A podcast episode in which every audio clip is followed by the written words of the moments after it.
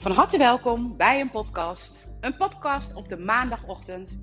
Ofwel meteen een podcast um, om de week lekker in te knallen. Want um, nou, ik had net een gesprek met mijn moeder en het was een heel leuk gesprek over de evolutie. Ik had een gesprek over het onderwijs.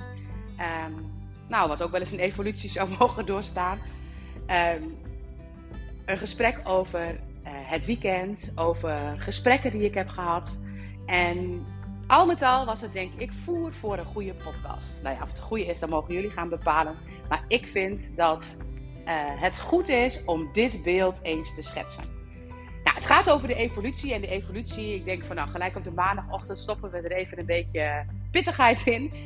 Uh, evolutie is natuurlijk echt iets wonderlijks. En ik neem jullie graag mee in het stukje van de evolutie. Want eigenlijk bij Jort op school zeg maar, heb ik dat stukje ook werd echt even zo verteld. En toen dacht ik nog, toen ik dat stukje las, dit zouden ze nog meer naar de kinderen zelf kunnen halen. Het zit nog mooier in elkaar. Nou, natuurlijk ga ik dat in mijn boek doen. Maar ik wil jullie er graag ook in meenemen. En meenemen omdat ik het waardevol vind om het te kunnen vertellen. Meenemen omdat ik het waardevol vind hoe jullie daarnaar kijken. Nou ja, en mocht je daar vragen over hebben of mocht je inzichten krijgen, ik vind het heel tof als je dat deelt. Ik vind het ook heel tof als je deze podcast deelt. Want ik denk dat met deze manier van kijken we met een andere bril naar situaties kijken. En daar ben ik echt dol op. Evolutie. Nou, ik heb het al heel vaak verteld. Die bruine beer die een ijsbeer wordt. Nou, die bruine beer die een ijsbeer wordt, zeg maar, die past zich in de loop van de tijd steeds aan naar de omstandigheden waar hij in leeft.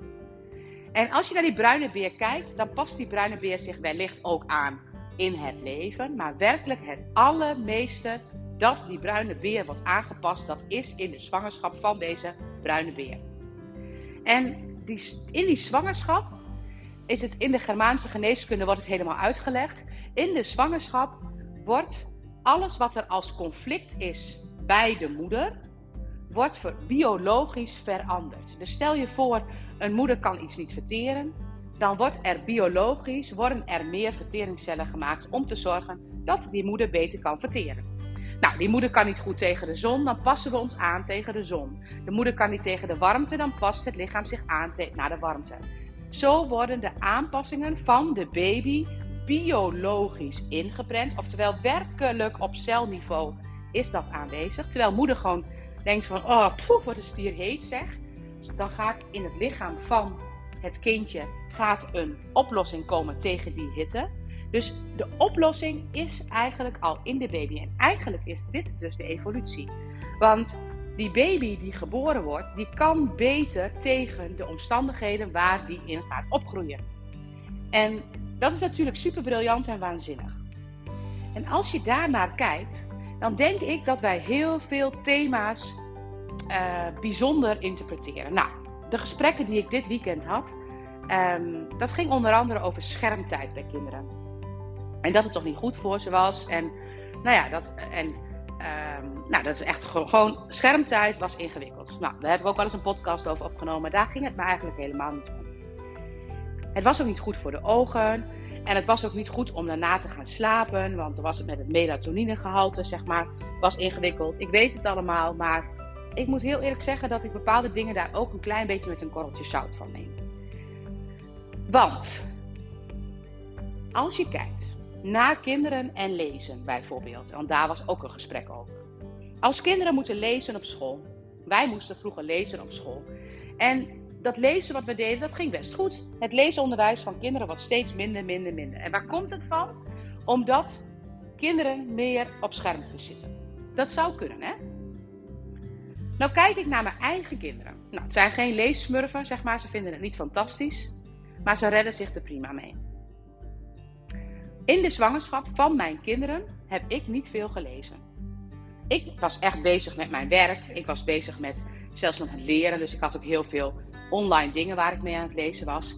Al die dingen die ik aan het doen was in de zwangerschap. Alles wat ik daar nodig was. Dat is allemaal ingeprent in mijn kinderen. Dus ik was een bedrijf aan het opzetten. Ik was veel met de computer bezig. Dus mijn kinderen kunnen goed met de computer, kunnen goed kijken op de computer. Dat kan niet anders, want dat is aangepast. Als je dan kijkt naar alles wat ik in de zwangerschap heb gedaan, Daar zijn mijn kinderen aangepast voor. Dus dat kunnen zij. Ik kon goed aan het werk, geen probleem. En ik heb ook veel gewerkt in die periode. Dus mijn lichaam was daar waarschijnlijk, die kon dat. En misschien zat ik daar wel eens een keer tegen op te hikken. Dat bij mijn kinderen, zeg maar, is dat aangepast. Want in de zwangerschap van mij, alle thema's die er waren, zijn aangepast bij mijn kinderen. Nou, dan ben ik benieuwd hoeveel van de kinderen die het moeilijk hebben op school, qua lezen, hoeveel van die kinderen hebben die moeders in de zwangerschap gelezen? En hoeveel waren heel veel op schermpjes bezig? Dus zou het zo kunnen zijn dat in plaats van deze kinderen kunnen niet meer lezen doordat ze schermpjes hebben, zou het zo kunnen zijn dat deze kinderen aangepast zijn om op schermpjes te lezen en te werken? Omdat moeder in de zwangerschap dat heeft gedaan. En ik ben echt overtuigd van het laatste. De kinderen veranderen, dat klopt, maar het komt omdat wij in de zwangerschap andere dingen aanbieden. Als wij in de zwangerschap aan het werk zijn, is het anders als mijn moeder die dat niet was. En al die dingen die veranderen, wat zijn we er ongelooflijk goed in om ze negatief te interpreteren. En om te zeggen dat de kinderen dus niet meer de dingen van vroeger kunnen. En om ze eigenlijk daar een soort van mee onderuit te halen. Terwijl ze extra gaven hebben, zij hebben extra mogelijkheden om hier in deze wereld met deze capaciteiten te overleven. En omdat ze die capaciteiten hebben, kunnen zij weer verder evolueren. Gaan ze weer nieuwe andere dingen gaan maken. Dus elke keer die vernieuwing, die zorgt voor heel veel vernieuwing. En die zorgt voor nieuwe interpretatie van dingen, een nieuwe blik op iets. En daarmee evolueren wij. Dus voordat we gaan denken en gaan vinden dat kinderen veel te veel op computerschermpjes zitten. En voordat we er iets van vinden, als je bijvoorbeeld naar games kijkt, dat is echt briljant hoe die kinderen dat kunnen. Ik kan dat niet. Hun breintjes kunnen dat gewoon. En als ze dus al gamend kinderen krijgen, dan krijgen we inderdaad hele andere kinderen. En dat beangstigt me ergens wel, omdat ik het niet ken. Maar ik weet zeker dat die kinderen met die talenten die ze daar weer in hebben, weer nieuwe openingen maken. Ze zijn het oude niet kwijt. Maar het oude is niet meer nodig in deze wereld. En ik zeg niet dat ze niet kunnen lezen. Ze kunnen wel lezen.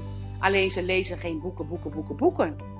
Nee, ze lezen veel meer online. Ze pakken dingen via, filmpjes. En ze zijn ook veel sneller. Als zij, denk ik, een boek zouden moeten schrijven over. Of een boek zouden moeten schrijven over bijvoorbeeld iets wat ze meemaken. Dan zijn ze veel beter in het maken van een reel. Dan kunnen ze daar ook dimensies in plaatsen. Terwijl wij, als wij iets moeten schrijven, het veel gemakkelijker vinden om het gewoon op papier te zetten. Dus als wij kijken naar kinderen, laten we dan, als we tegen bepaalde dingen aanlopen, vooral kijken naar die zwangerschap en die geboorte, waar die imprintingen zijn geweest. Dat we vooral gaan begrijpen waarom past zich, dit kind zich op die manier niet of wel aan. Want als je kijkt naar bijvoorbeeld een ADHD-kind, dan kunnen wij iets vinden van bijvoorbeeld de ADHD.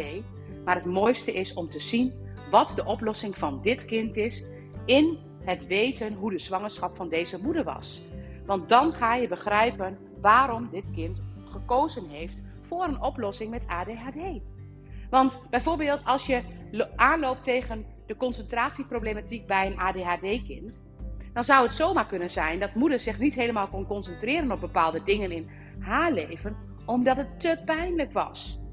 Dan is het toch briljant dat jij er niet op kunt concentreren. Dan is het toch briljant dat je dat gevoel niet helemaal kunt hebben.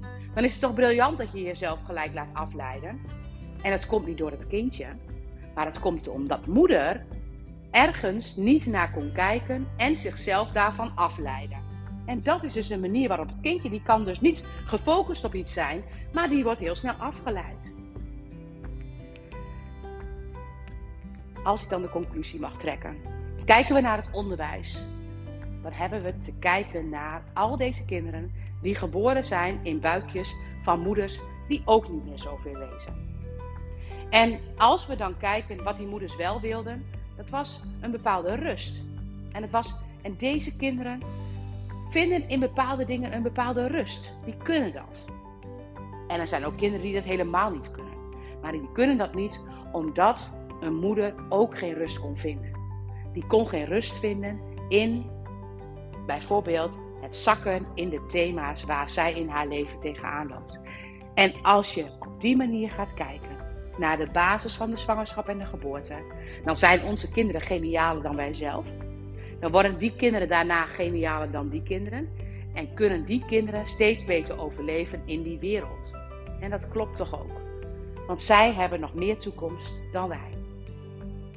Laten we genieten van onze kinderen die ons allemaal nieuwe dingen brengen, nieuwe inzichten. Ik verwonder me er altijd over als ze bijvoorbeeld iets willen weten. Als bijvoorbeeld Jort is nu weer helemaal into de vissen, in het vissen zeg maar, die weet echt alles van het vissen. Nou, wij moesten daarvoor naar de bibliotheek een boek halen en dan had je nog niet alles.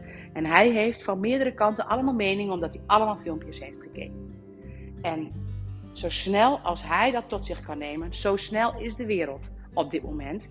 Omdat op die manier het allemaal aangeboden wordt via allemaal kanalen met allemaal verschillende kennissen.